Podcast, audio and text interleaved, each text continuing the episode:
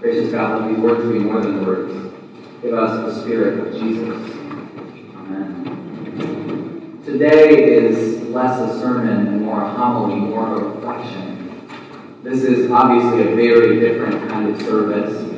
We're celebrating this music festival not just to show off our spectacular choir, but also because we've come very close to the end of our cycle of readings.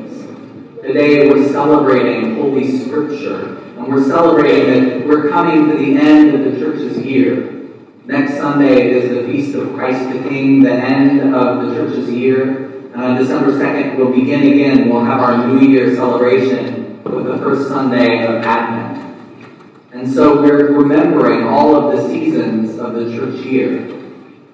And we get to pray that wonderful collect that you might have missed if you came in a little bit late. We prayed at the very beginning of the service. Say it again for you.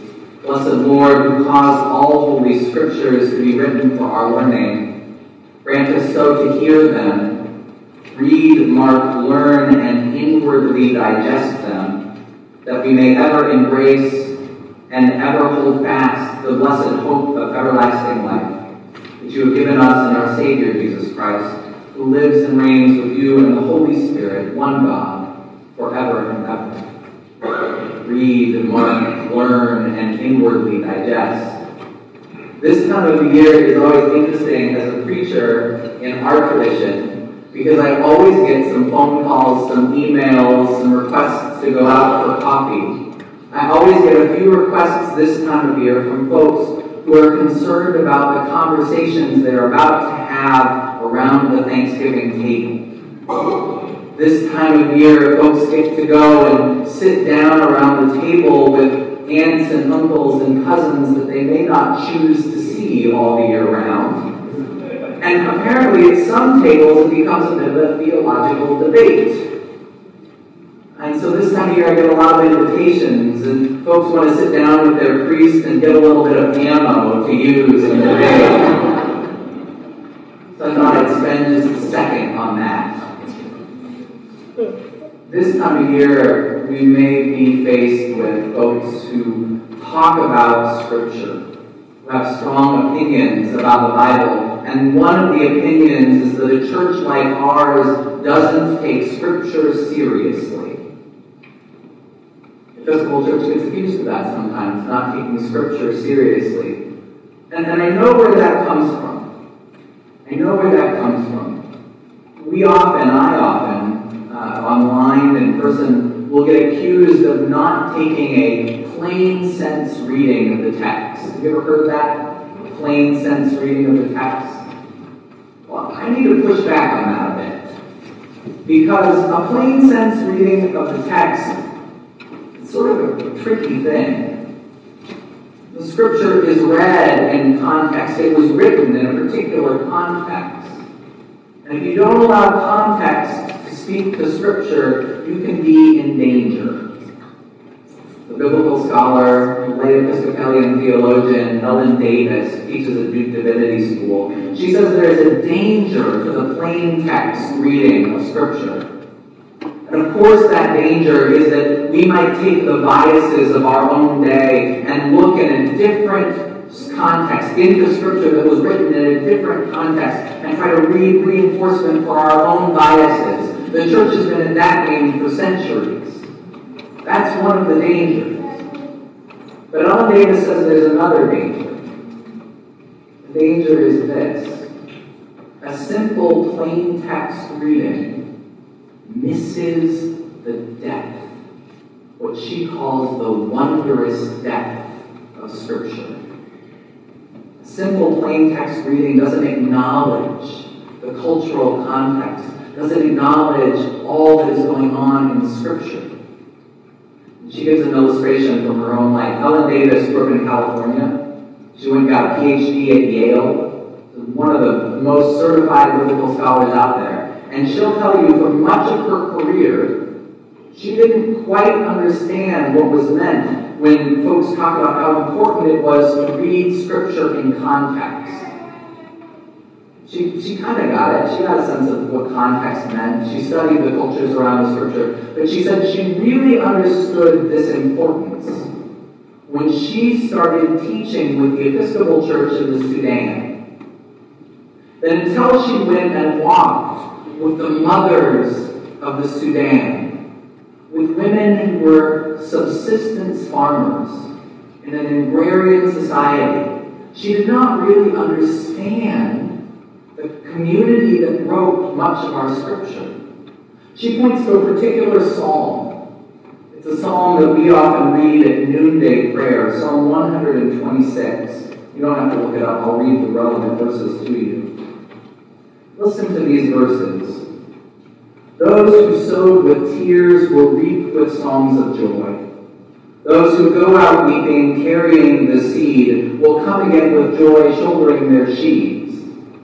Ellen Davis said that for much of her career, she understood that on a surface level. Delayed gratification.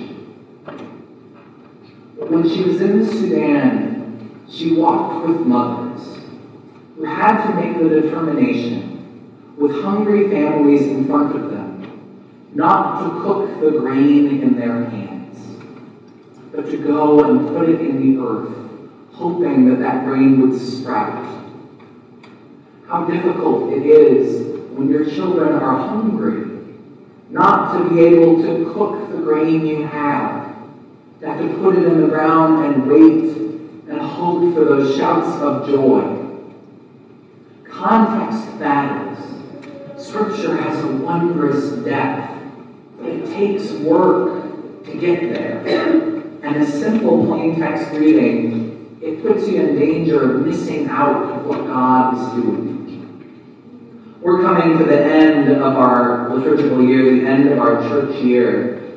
And we know we're coming to the end because Advent's on its way.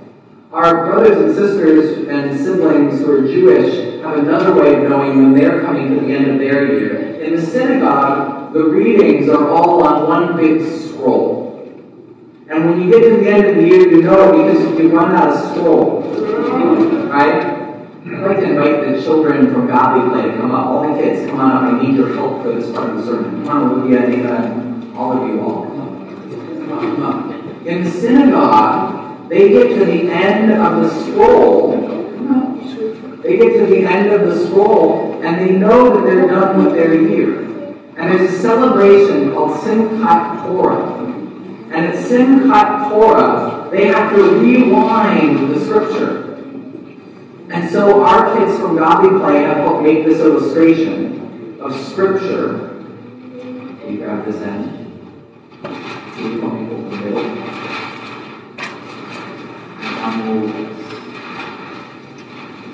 And at Simchat Torah, they unroll the whole scroll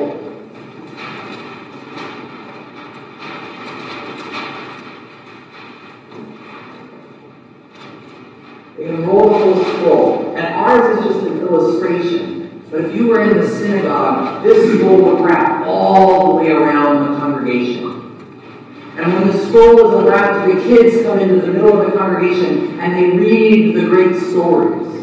The story of how God created us, how God loves us, the story of God saving Noah and all of creation from the flood, the story of Abraham and the great family, the story of the Exodus, of God saving God's people, the story of the commandments, God giving God's people a way to live, the story of the ark and the tent. The, the people go in, and, and the children who have just been Bar and Bat Mitzvah stand in the middle of the scroll, and they read these stories.